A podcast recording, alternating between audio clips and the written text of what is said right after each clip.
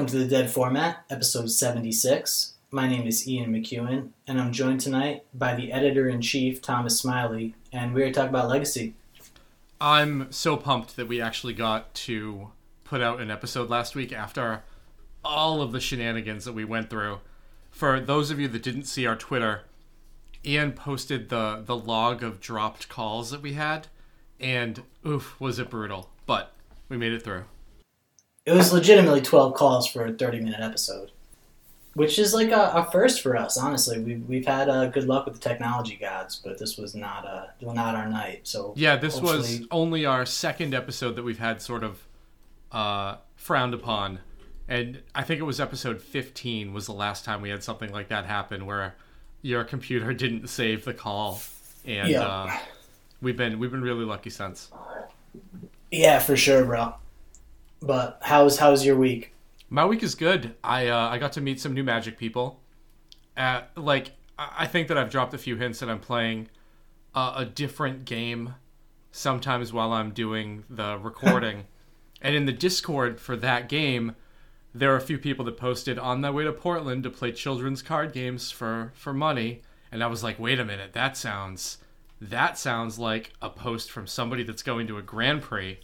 So I checked the Grand Prix schedule. Lo and behold, it was Grand Prix Portland, and started talking about started to talk about Magic with two people who I play who I play uh, this other game with, and and turns out their favorite format is what Commander. Legacy. Legacy.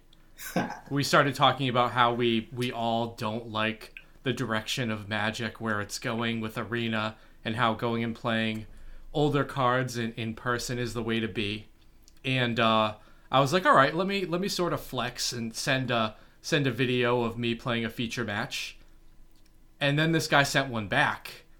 And Ooh. he's playing at Grand the Legacy Grand Prix Seattle in round three against Jody Keith, and uh, he was playing Esper Blade and got dumpstered.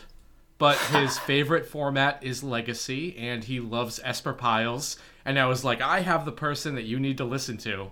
So, uh, if you are part part of the Legacy community in Montana, which there is, apparently, I found out that they have monthlies that have about forty people. Big shout out to you. Wow. So so I thought I thought I'd lost you. We, we thought you were gone forever, but it turns out you actually got magic pilled in the World of Warcraft. I did. That's exactly what happened. Unbelievable, man. Yep. And our our story is kind of similar. He's the main tank of our current guild now. And uh, when I played World of Warcraft, I was also a main tank, and we both had similar timelines for what games we were playing when. And uh, it was it was just crazy to like to get to talk to somebody about this game that uh, we shared very very similar viewpoints. It was kind of crazy. That's wild, man. And I guess now we know that Grand Prix Portland this weekend will have at least two players, right? Because if, if GP attendance kept following the same line, we were thinking maybe it might be zero players next week. Bro, that that Grand Prix was rough. But that's what happens Three when, forty-eight. when you have a shitty format with prizes that don't matter. Is Like- it a shitty format? I mean, standard as a whole, just the concept is not. You know, I not thought it was a shitty. I thought it was a shitty format. Is it? I don't know. I mean, they banned those cards, and from what I understand, it, it seems like it's a diverse format. There's like a black red deck is doing well. oh, It's not all green anymore. Maybe maybe it's not shit anymore. You could be right. I, I mean, it, I it's just- it's shitty. It's shitty because they've had to ban so many things, and nobody's. You know, if anybody had a deck two weeks ago, they don't have a deck anymore, right? But- yeah, I default to um, I definitely default to standard being shit, even though I know nothing about it. So I don't know whether or not this format's good, but it's probably shit. I don't know either, but it, I think that uh, I think a lot of the issues have been resolved. I, I think Oko's banned, so I don't think that it's uh, terribly expensive anymore either. This, this attendance was just abysmal. Pour one out for Oko. It got banned to Pioneer today too, right? Oh, did it? I think so. Unless somebody was trolling me when they told me that the uh, No, no, you're right, you're promo right. Time Walk and Oko got banned. You're right. So the ban, there was like a BNR, like an official BNR from WotC, today that I saw that was uh, no bans in any format, but also they banned ban list announcements. Did you hear that? No, I, I have no idea what you're talking about. Their, their BNR that was scheduled for December 16th or whatever, uh, it came out and it was like no changes in any format. And also, we're banning ban list announcements. So they're just going to be ad hoc bans from now on. Oh, okay. For for all formats. So it's And I- timely. they can respond without like this set window that they sort of pin themselves into. Right. To where if they have to emergency ban it, it seems like they made a super awful mistake. Now they're like, we'll just ban anything whenever. I like that.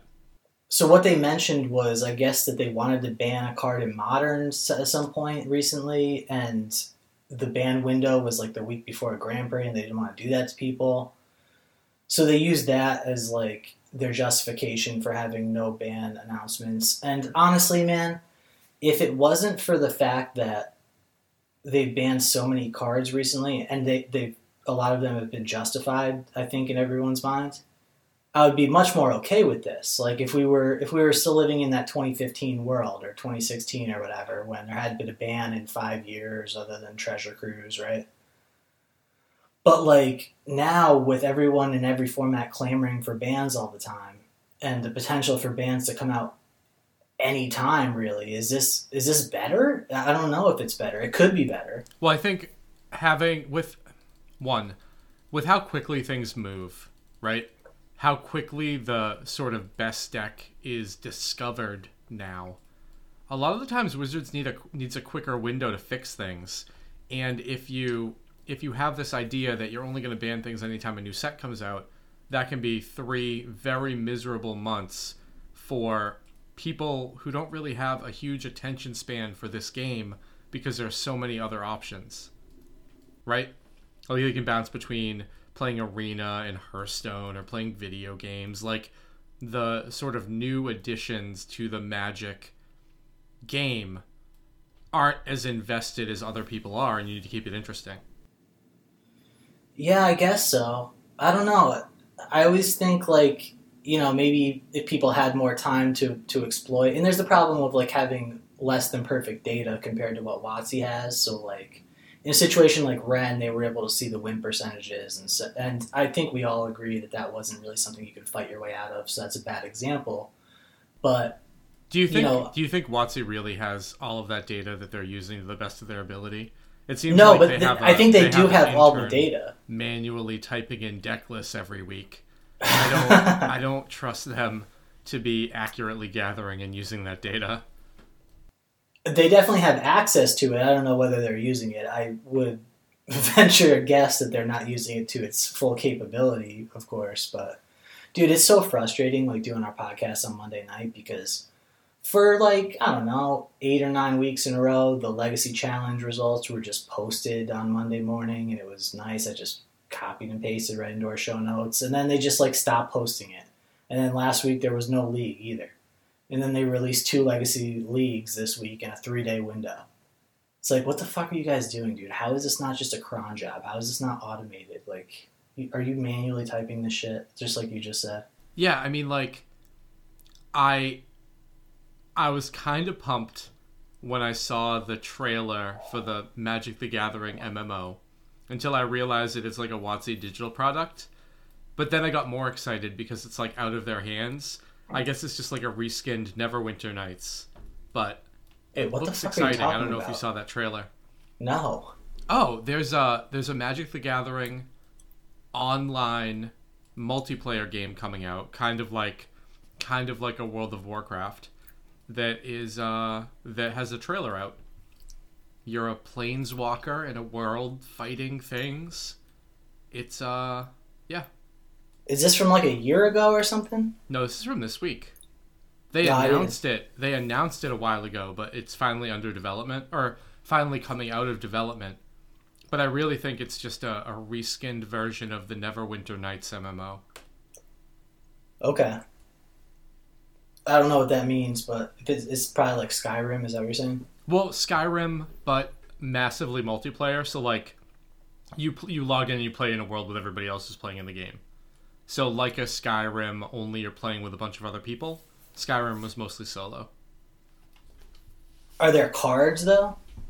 No, I I don't believe there are cards in the game. I think it's like you play a planeswalker and you're playing a video game where you have your own abilities, not cards. Okay. Yeah, I uh, will have to not check that out. But At least dude, watch the it, trailer. it's so weird because like something like this like two years ago and i'm just thinking about this because every monday i'm like looking for the current news to like get caught up on shit right to do the show and like i go to the magic reddit and that's the only time during the course of of a week that i ever would go to like magic tcg right hmm and i think i was thinking about it today honestly like compared to like years ago like two years ago or whatever i would check it every day like when i you know when i took a shit or whatever and now it's like I go there if if I were to go there at like a random time and not just sort by like top past week, but like you just go there and it's just like cupcakes and like shit that you have no idea what they're talking about. It's turned into like this like weird thing, right? Yeah, well, I mean, every. I feel like every internet group ends up turning into a weird thing, but I, I feel you on the not not really being as much of a part of it as I was in 2017. But like, so where do you find stuff like the like the trailer for the MMO or whatever? Because like that would have been like the front page thing for the day, right? Oh, mostly mostly on Twitter. I find out about current events when lots of people are complaining about them on Twitter. Yeah. And uh yeah, like uh pooping pooping on tables. Yeah. Hey, I don't know. I don't know if you saw that tweet or if anybody is going to get that, but yikes. Yeah, bro. But yeah, I don't know. This the ban announcements. It could be good. It could be bad because like there's already clamoring in in the legacy community about like the three cards we talked about in the last few episodes. You know, to various degrees. It seems like every every post that I looked at today, people were talking about those three cards. I think most specifically Astrolabe and Veil, but it's like you know, banning is a waterfall, and you're one in the river, and you're one again after the fall, right?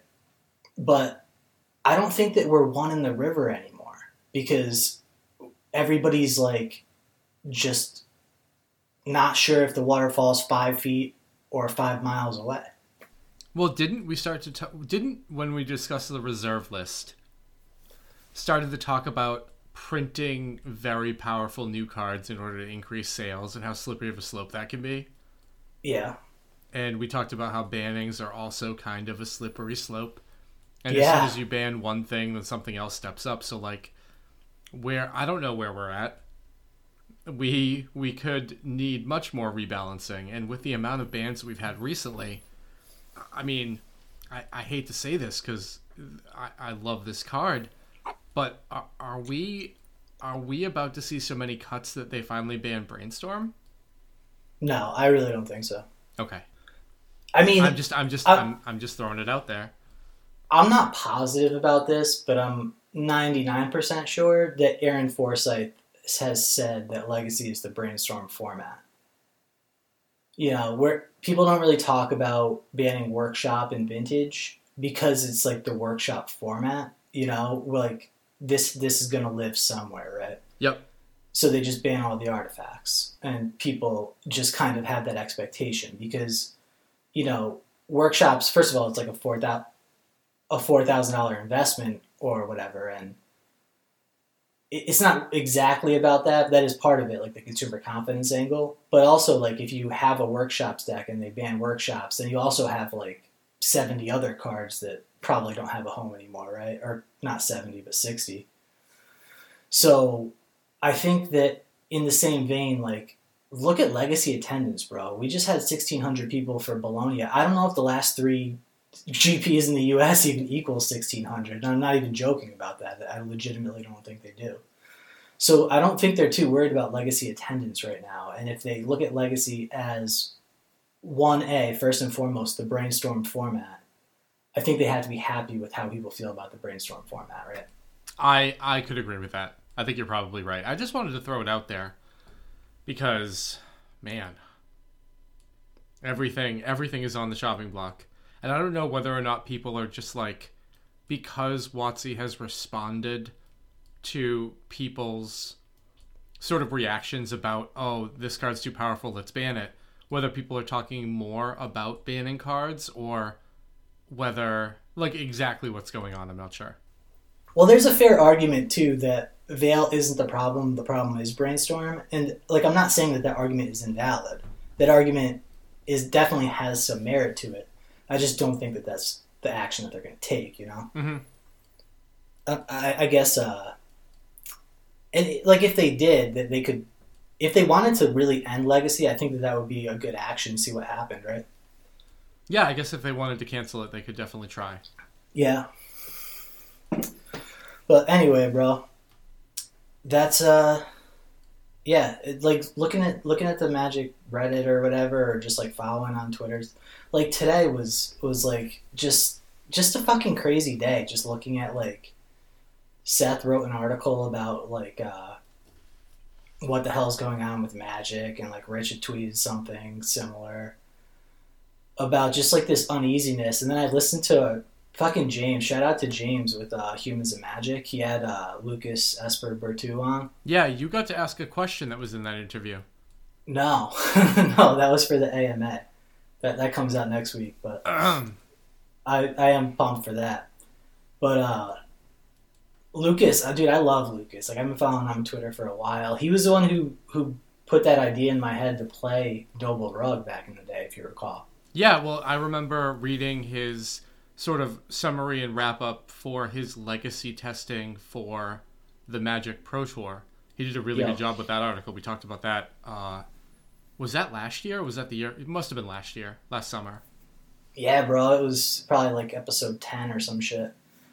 But yeah, it was last summer, and that was probably the first time I ever heard of that dude. But I've been following him ever since, and I love his takes. And that dude has fucking balls the size of Brazil, man. He he was uh he had he made some amazing points in that Humans of Magic interview. I recommend you check it out. Just check out the podcast in general. James is great. You know, he does a great job, but that episode in particular, man, he's like, you know, this is a this is a war for the soul of competitive magic. And dude, I was putting on my Braveheart paint. Like I was getting fucking pumped. I was like, yeah, man.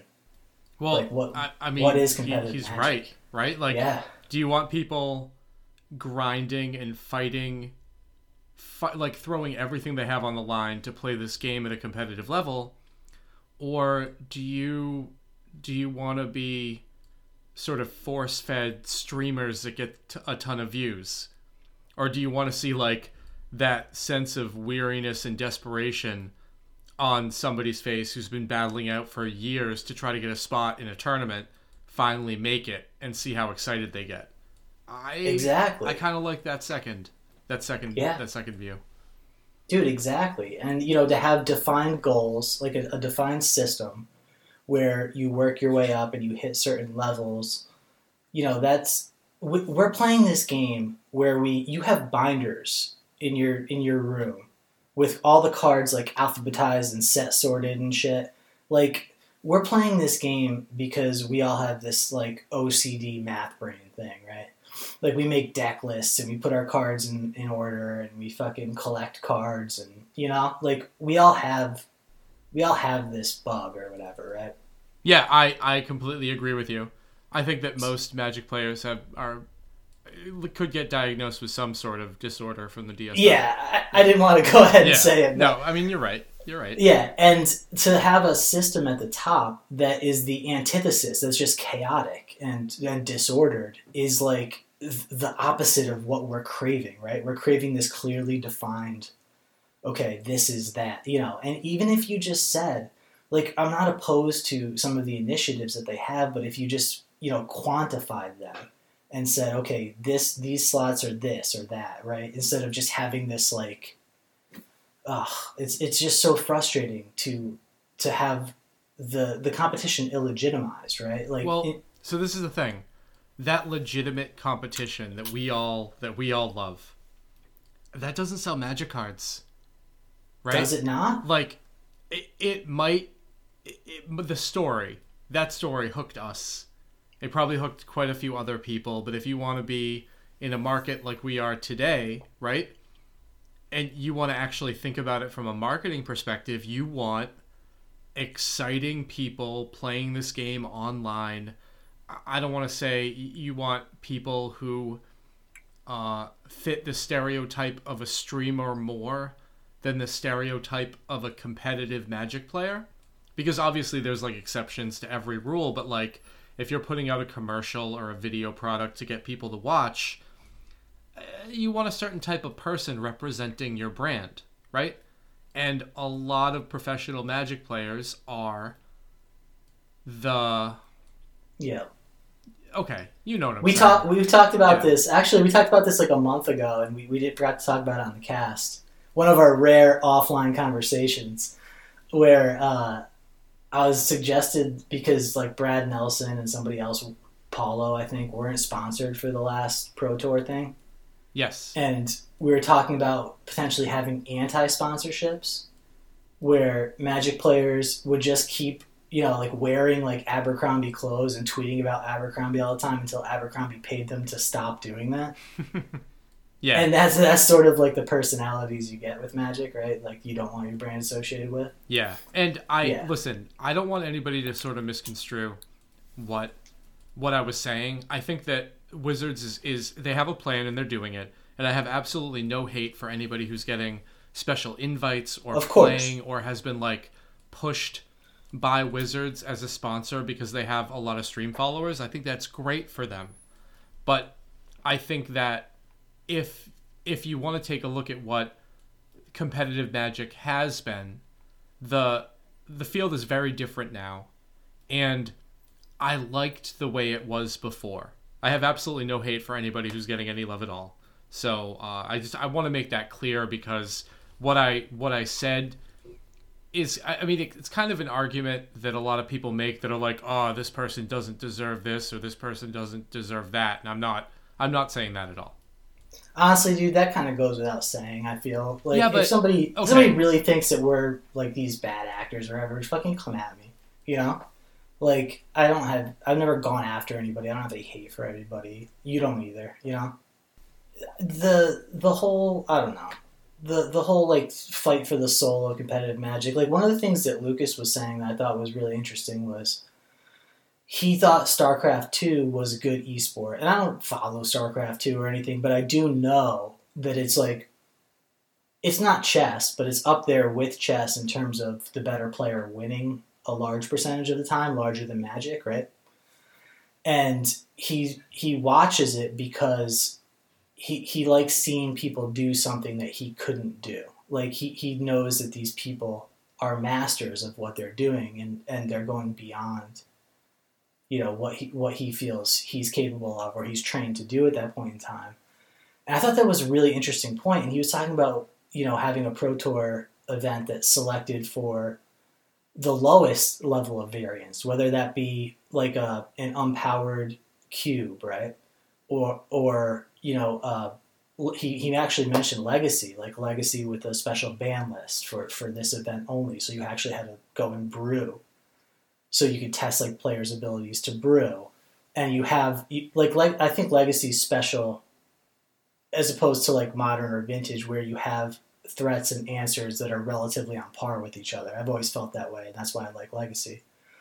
So, you know, I was I was a little biased to him saying that, but if you actually just picked a format to select for the best players and had the maximum number of games where skill shined, is that what we're really looking for? Because I kind of I didn't realize that I related to that feeling, but I really do. Where I used to watch the Pro Tour draft rounds, and it, like if somebody like you know Luis or Marcio or something were drafting, I would I just ate that shit up because it was awesome to see them draft, right? Yep. And I completely agree with you. I think that like sort of mid-range formats that are you just slamming your threes and four drops into each other and seeing who comes out on top. Those aren't those aren't the exceptional matches that I really want to watch, right? Right. So I I completely agree with that sentiment. I think it's another one of the reasons why we're really drawn to Legacy. Dude, one of my I- like I, I always think about this like if I'm driving or something, just like killing time. Imagine if they like you showed up for a pro tour, and they they put you in your hotel room and took away your phone, and then announced the format, and you had access to all the cards, right? So you had to just brew. So you're like. You- sequestered. You have a week in your hotel room to prepare, and then you you play the tournament. Yeah, like let's say you take the, the sets from Pioneer, like the, you know all the, all those blocks, and then they mm-hmm. just pick two out of a hat, and. All right. they say Or- you got to build you got to build your deck now. You or a hours. cube draft where you get the list of cards the, Yeah. the day before or something like that. Ex- exactly, dude. How sick would that be? That would be outstanding.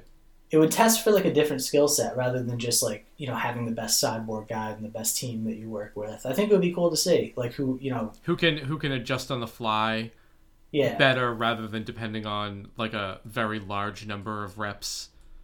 Yeah, I, I understand what you're saying. it'd be cool to see, man. But yeah, anyway, that's that's where we are with bands and, and stuff. Dude, there's no more buys too. We forgot talked about that last week. Yeah, I kind of like that. I mean, that was one of the reasons why. Well, I mean, now, like, I still have Yeah. some vibes for this year, but like, that was one of the reasons why I would actually like travel to a few more Grand Prix than I actually really wanted to go to.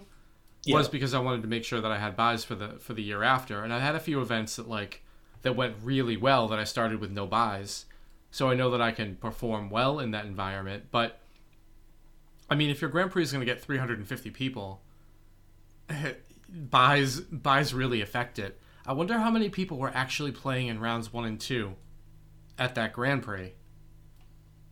Oh man, I bet I bet you over half. You think so? I really do, because there are uh, there are a lot fewer people with buys now, and there's the, almost like the average Grand Prix. Like when I looked this up to do some of our like debate episodes and stuff, there would be single digit number of three buys, and Right, about but four, two, two about buys forty. two buys is fairly easy to get. there would be about 40 people 40 to 60 people in larger grand prix like 6 to 800 person grand prix like the last time we pulled this there weren't really that many two buys either. There were there were a lot of one buys. The one buys were about half the field i think when i pulled it before. And probably for this one yeah probably over half. I see what you're saying with the low population but i think that there's a lot of one buys and not many twos. Okay, maybe maybe I'm wrong. Maybe I'm wrong. what was your your point though that a lot of people just buyed their way in? Yeah, I mean, like when if you're if you're Wizards, right? And I know that they kind of like stopped caring about Grand Prix, but one of the reasons why they had the buys in the first place was to make sure that their competitive players had an edge and got a little bit more exposure to like brand build. But now they have the MPL, so they don't need to do that. Those players aren't really going to Grand Prix, so like why have that as part of the tournament? So I understand Yeah. dropping buys, but they're dropping an incentive that players used to go to tournaments for without making making it up anywhere else. right So I, I don't know how that's gonna sort of affect things in the future. And obviously, like we just had a 350 person Grand Prix. I guess it can't get much worse. Yeah, dude, and we're fucked on like isolating anything now. There's so many variables that have, that have been flipped and switched around. Like when when we're writing like the when I'm writing the show notes, I don't even know what to call things anymore. Like PTQs or players tours or you know like it, it's all just a big fucking mess anyway. So I agree. there's no way to say like what you know what's causing anything or you know it's all it's all just up in the air. Oh, What? speaking of players championships, shout out to Oliver, who won Oh, the shit. Star City event. I remember playing him when he was like actually a little kid, and uh, he, he I knew that he was an outstanding player. Then it's good to see somebody do well like that. I like that kid.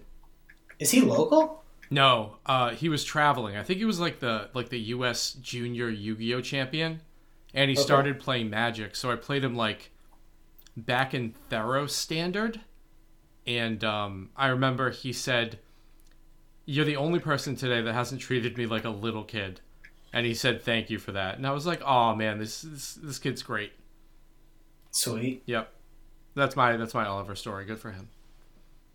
So you just reminded me that there was the Players Championship this past weekend, and there was Legacy. And I hadn't pulled the the deck list for the show notes. and I go to look for legacy decks on Star City, and I get a 404. Yeah, the the deck the deck list is down. I um so I went What to go try to find you know how you have your own name and it has all of the plate like the deck lists of the places that you finished in the tournaments. On Star City? Oh yeah, it used to well it used to be on Star City because I was going to find that and I was like, "Oh, like I played I played in a few Star Cities. Here's uh here's how I did to my my buddy that plays the same video game." And it was gone. I was like, "Oh man, what what's going on? That all that history gone." It's still on MTG Top 8. So, Oliver playing Bant Mentor, which is Star City naming conventions. I don't know. But he has two Pyroblasts in his main deck. So, Bant Mentor, questionable, but I understand what they're doing. You know, this you have two Veil of Summer and three Oko in the main deck as far as oh and an Ice Fang Coatl as far as green cards go. And then just two Pyroblasts as far as red cards go. So this is like the four color Astrolabe non black Mentor and no Terminus. It's got uh, actually just one Supreme Verdict, so it's not even like the Miracle Shell, I guess. But Yep. I mean, Oko Oko is a busted card in a lot of formats. Yeah, And I- bro, it's getting hard to describe decks like with with the Astrolabe and the four color shit. Oh, Like- you mean being able to play all of the colors Yeah, makes like it what do hard you to define what do you what call decks- this deck? Yeah, Right. I mean, it's for it's four color mentor, right? it If, yeah, if, but if you like were which to name four it, colors? that's what I would name it. you'd have to call it like uh, no black, right? Because four color could be. I guess mentor means you're playing white, and nobody's gonna not play green or blue. So Okay. Well, I guess you're right. I guess you're a four color mentor, no black. yeah, because then the second place deck is Edgar Magales with Ma- Magalesh. I forgot how to say it, but Bant control, quote unquote. Which is miracles with Oko and Veil, right? Uh, it's also Supreme Verdict, so uh, yeah. It's got one Veil, one Supreme Verdict. It does have Okos and, and Teferis in it. It's pretty much the same deck, it just doesn't have any Mentors or main deck Power Pyroblast. The Pyroblasts are in the sideboard, so. Yeah, it, it's crazy, bro. It's getting it's getting a little hard. We're gonna have to come up with like some new names for these decks that are like convenient. But the rest of the field, I, I actually did watch a couple rounds. I watched Hogak smack Delver, which it, it just does. Like there's there's really nothing you can do. And whoever brought Hogak, I guess it, Dylan Donegan and Collins Mullen is who I saw playing it. Uh, they came in fourth and eighth. I don't know how many rounds of Legacy there were overall. I only saw 4 Mhm. but uh, the other decks that showed up were Bug Midrange, Death and Taxes, Miracles, Dark Depths, Blue Red Delver, two more Bug Midranges, two more Miracles, Grixis Delver, Blue White Control. So, really an extremely fair metagame, and everybody's playing blue except for Death and Taxes and Hogak. Well, sort of Hogak. Yeah. I mean, I I like Death and Taxes. But if you're expecting a bunch of people to be playing Delver, Hogak, I mean Hogak is the deck to bring. But it's it's really interesting to see how like look at the how propagated this tournament is with blue green shells, blue green whatever. Blue green white, blue green black.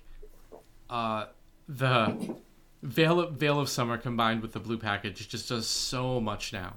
That's not even talking about the planeswalkers you get access to. Yeah, it's pretty wild, man. It looks like all but I don't know. I'm gonna have to click through all these deck lists to see because some of them they've named miracles, but they're playing green and or red in the main deck. So it might be that 13 of these decks are playing blue and green. Yeah, I mean, I, w- I wouldn't be surprised. Yeah, it's pretty wild. So are you on board with with banning Veil now I mean, Like, like, officially?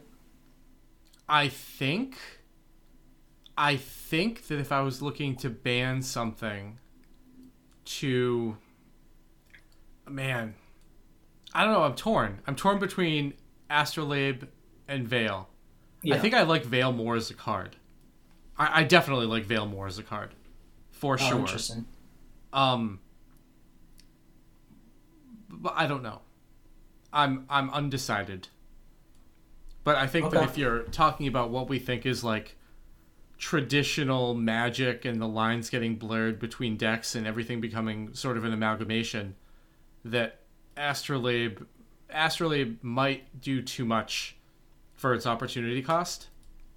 Yeah, I'm totally on the Astrolabe first train and then Veil, if necessary.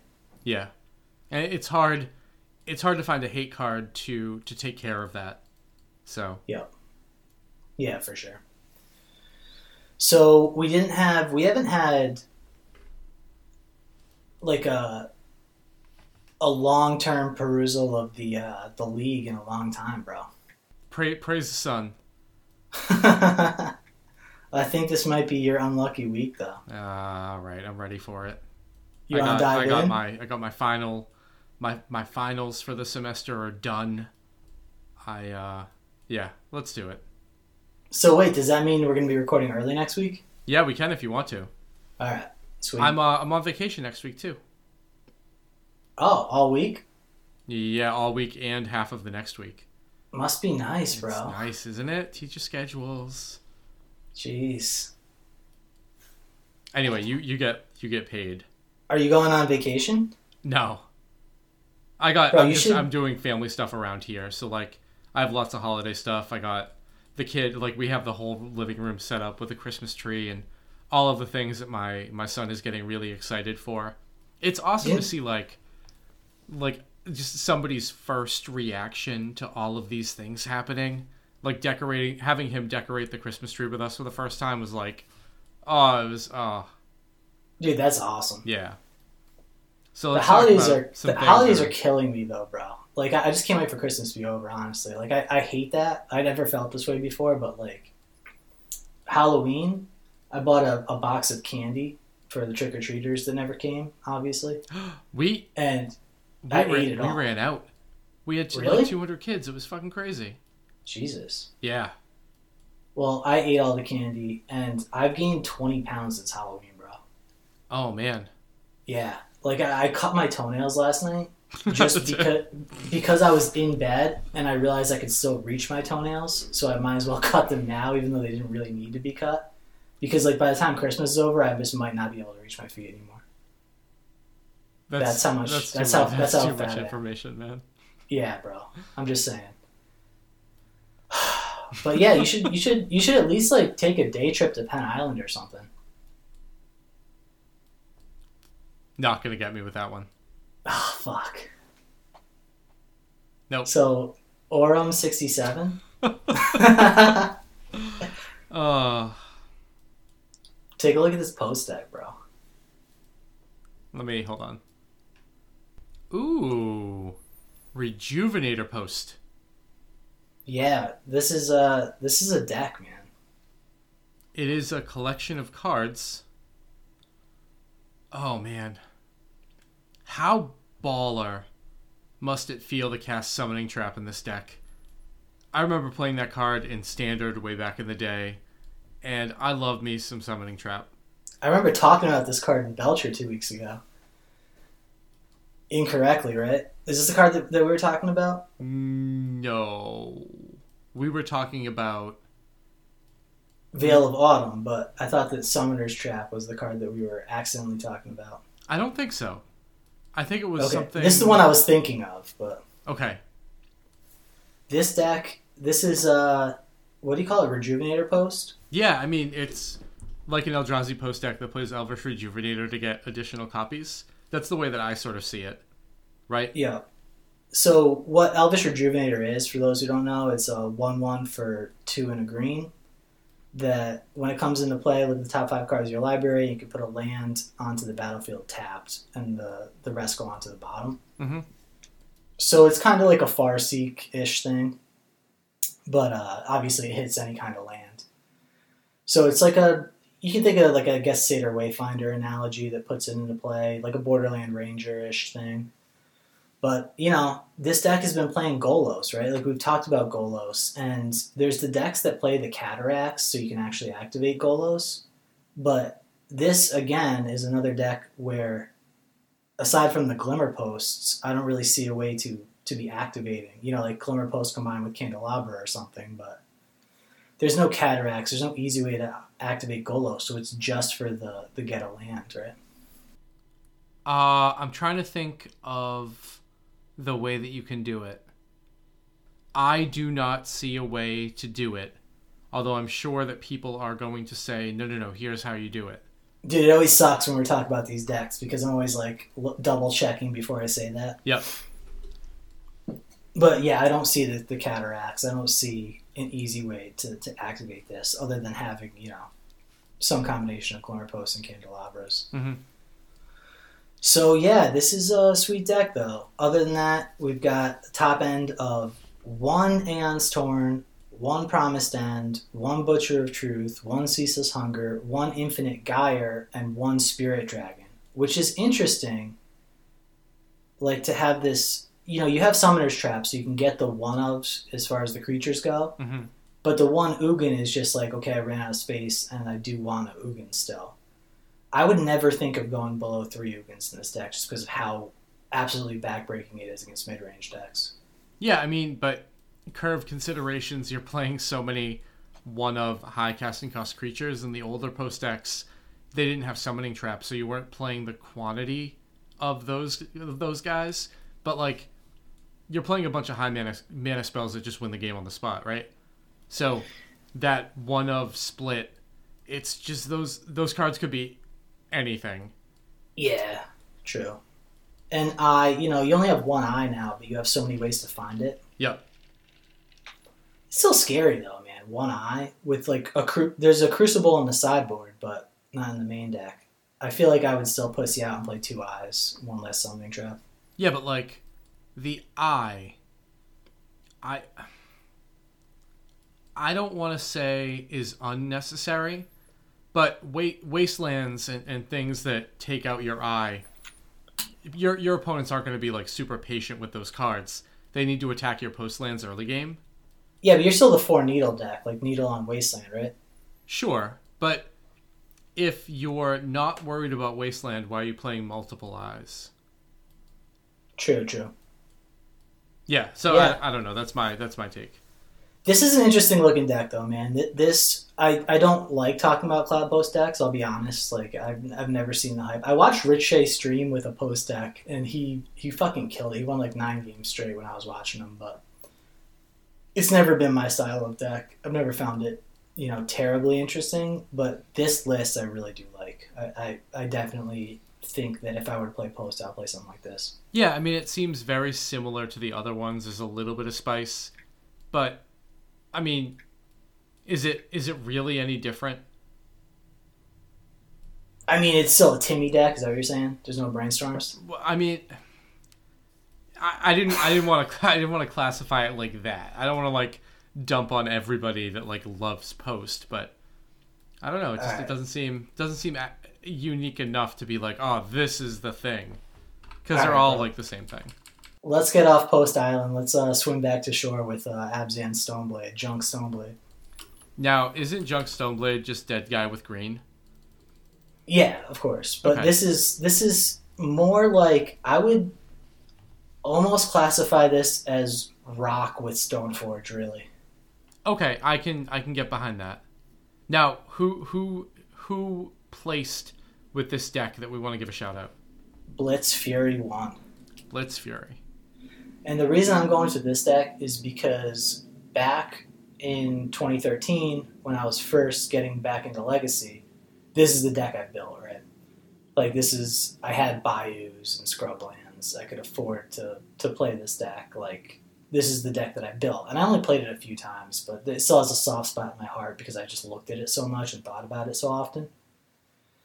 So, two Grim Flayers, one Scooze, four Goyfs, one Plague Engineer, and four Stoneforge Mystics with three Inquisition, four Thoughtseize, and three Lingering Souls. You're kind of right. This is just kind of dead guy with with a bunch of green creatures, but three Abrupt Decay, two Kaya's Guile, and four Swords to Plowshares.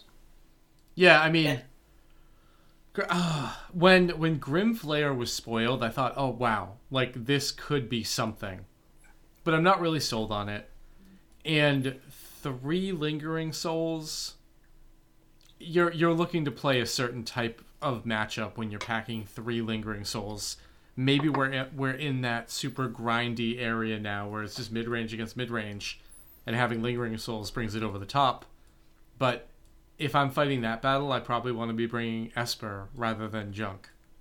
Well, I think Lingering Souls, and this is kind of why I want to talk about this deck. I think Lingering Soul is an interesting answer to the Oko problem, right?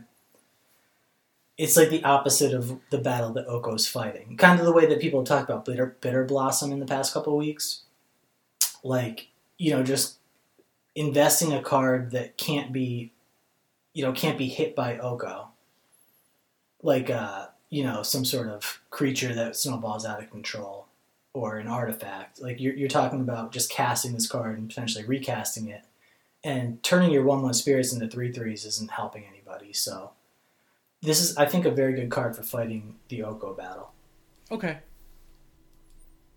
So I don't know if that's where this person was at, but I do like it. You know, you're not exactly sidestepping Veil of Summer because you're still playing with uh, the targeted discard, like four Thoughtseize, three Inquisition, and three Abrupt Decay. Mhm. But, you know, you- you're not getting Pyroblasted at least. And with the Grim Flayer that you were talking about, you do have two Sylvan Libraries and the, the Lingering Souls that we already talked about. So there are some ins and outs with it. I don't love it. Like like you were saying, you know, it, it might not be doing quite enough here, especially without like a Green Sun package, but Yeah, I think I think you need that black. Like obviously, it's it's rough to play that many targeted dispel or targeted discard cards when you have people playing main deck Veil of Summer, and that's just gonna feel awful. But I think you need that package to be able to be close to competitive against the unfair decks. So it's Yeah. just a necessary evil of playing that color combination. But I, I don't know. It. When would you play this? When when would you personally choose to play a collection of cards like this? I think it's probably good against the Oko mid range decks. Not not not so much the uh, if anybody's playing like a Terminus build, not that.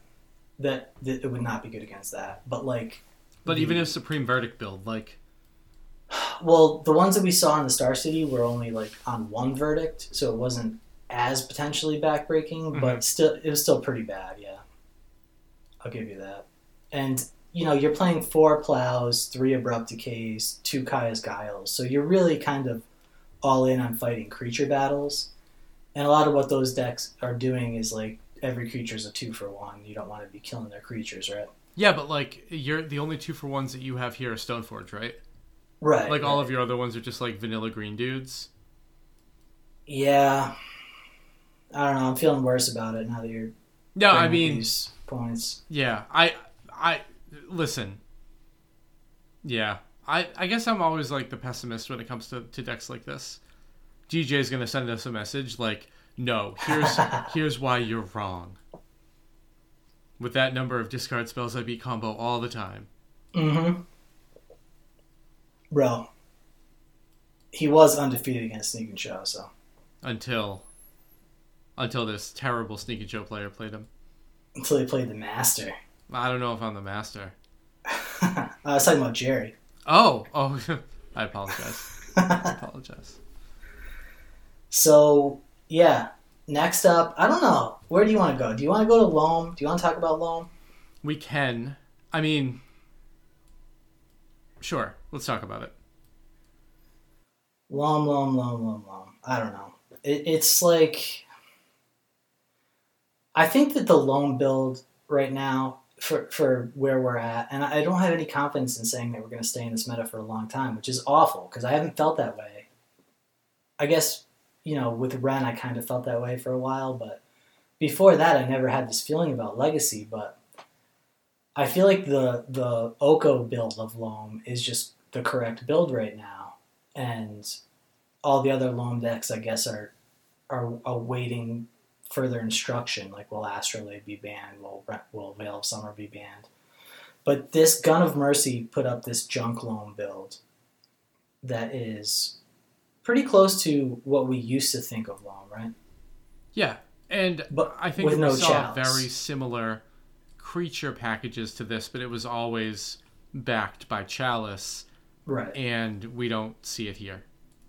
So this is like it's like seven Knight of the Reliquaries because you have three Elvish Reclaimers, and then you have three Green Sun Zeniths too. So it's kind of like ten Knight of the Reliquary loam with two life from the loam now. So this is you know better mana. You can play a basic plains, and uh, there's actually no basic swamp in here, so I take that back. But a basic forest and a basic plains. So you have better mana. You're not getting wasted out. You can play cards like Sylvan Safekeeper. There is no mom in here, but you know it's it's a good loam deck. I think. I mean, it's a loam deck. Yeah. I Uh, just, you- I is this, is it an indictment of the power of Chalice now that even Loam isn't running it? Yeah, you- that's- you have the perfect setup with Mox Diamond, and it just it's not it's not in here. I think it is right. I mean, it just turns into a three-three or gets bounced or It's sad, sad state for Chalice. it is, bro. So what do you think of what do you think of this rug Omni deck? This uh Suya Som. Intervention Pact is interesting. I had to What read is- it, Yeah, I didn't read it yet. and the commander card, the split second switcheroo sort of thing. Yeah. The, it, it's Su- playing sudden substitution. yeah sudden sudden substitution. It's um, it's very interesting. So these cards, for every, anyone listening, sudden substitution is two blue blue instant split second. Exchange control of target non creature spell and target creature. Yeah, Then the spell's controller may choose new targets for it. So wait, what the fuck is going on? so it's um, it's kind of playing like a hive mind pact deck, where Oh, um, you put you put the pact on the stack, and then hold priority and switcheroo it. So it's it's an omni deck that has Emrakul, but you also have this like this four mana combo that can't be countered with sudden Yeah. substitution. Right. So you get to steal their creature and give them a pact, and then they have to use their counter spell to counter their the pact that you gave to them. yeah.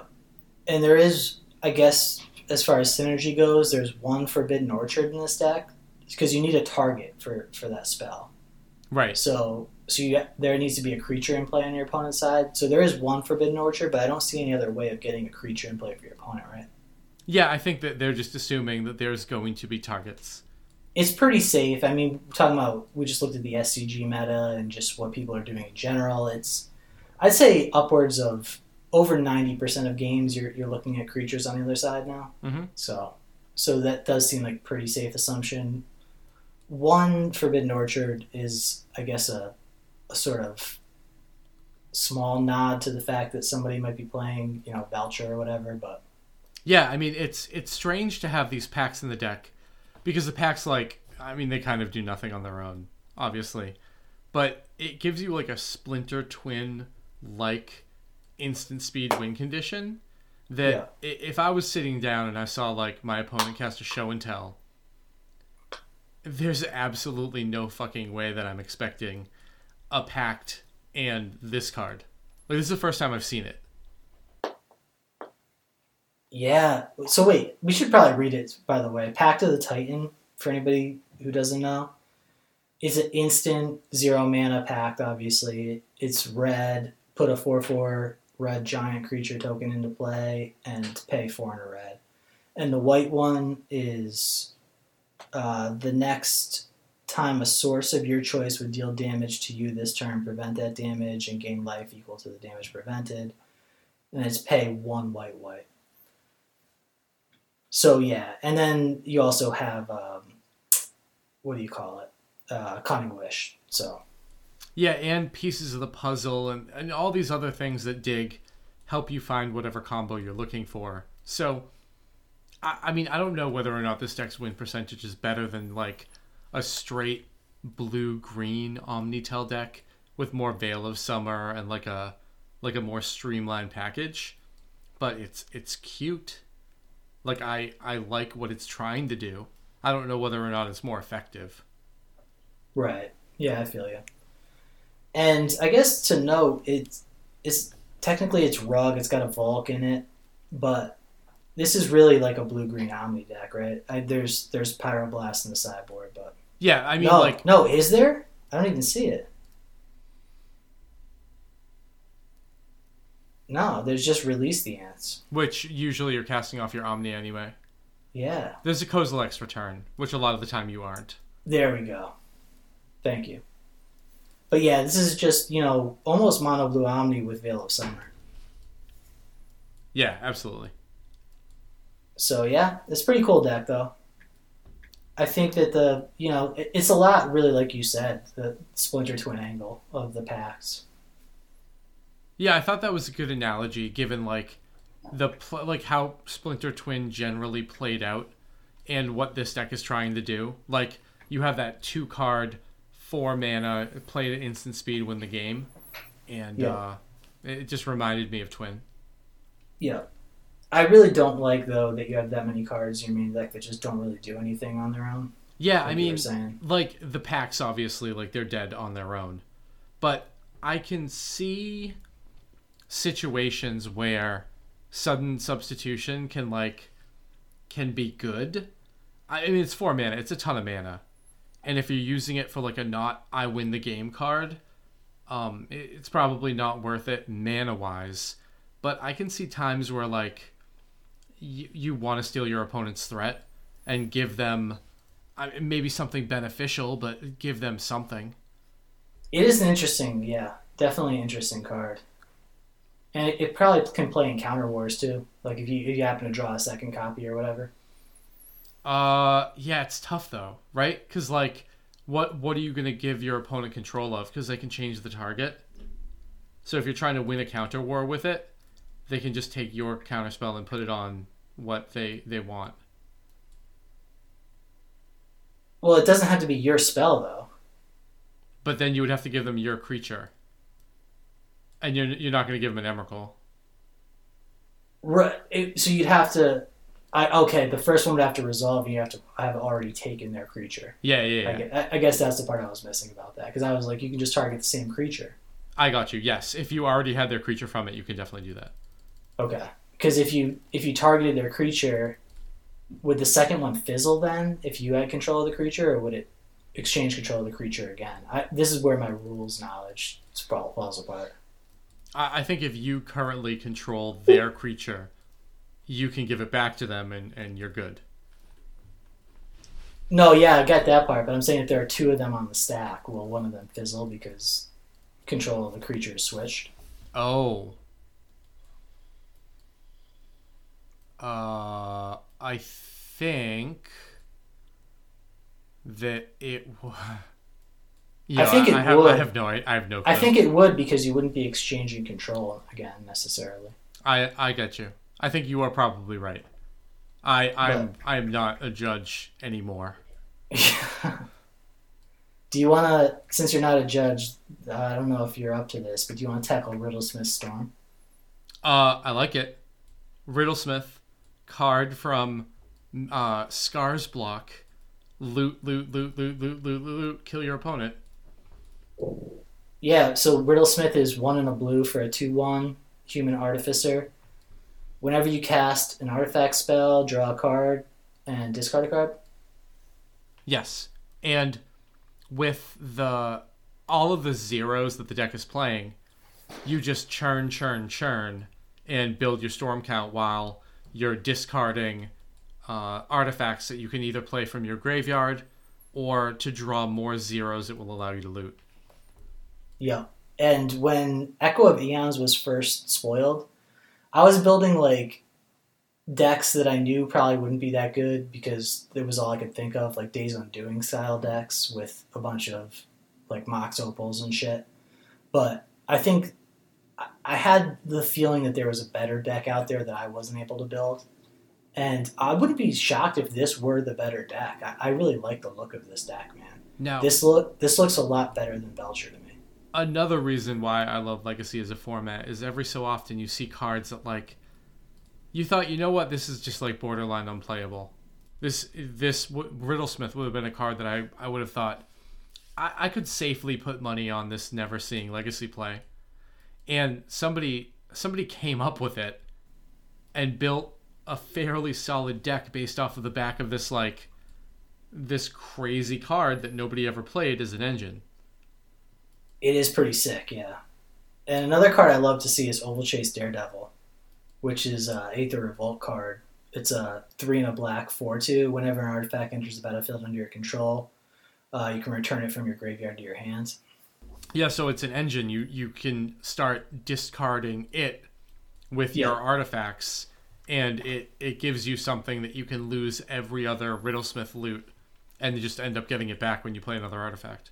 Exactly. So you, you eventually go from if you let's say that you're hell bent when you get your Riddlesmith online, you can eventually get up to two or three or four cards in your hand.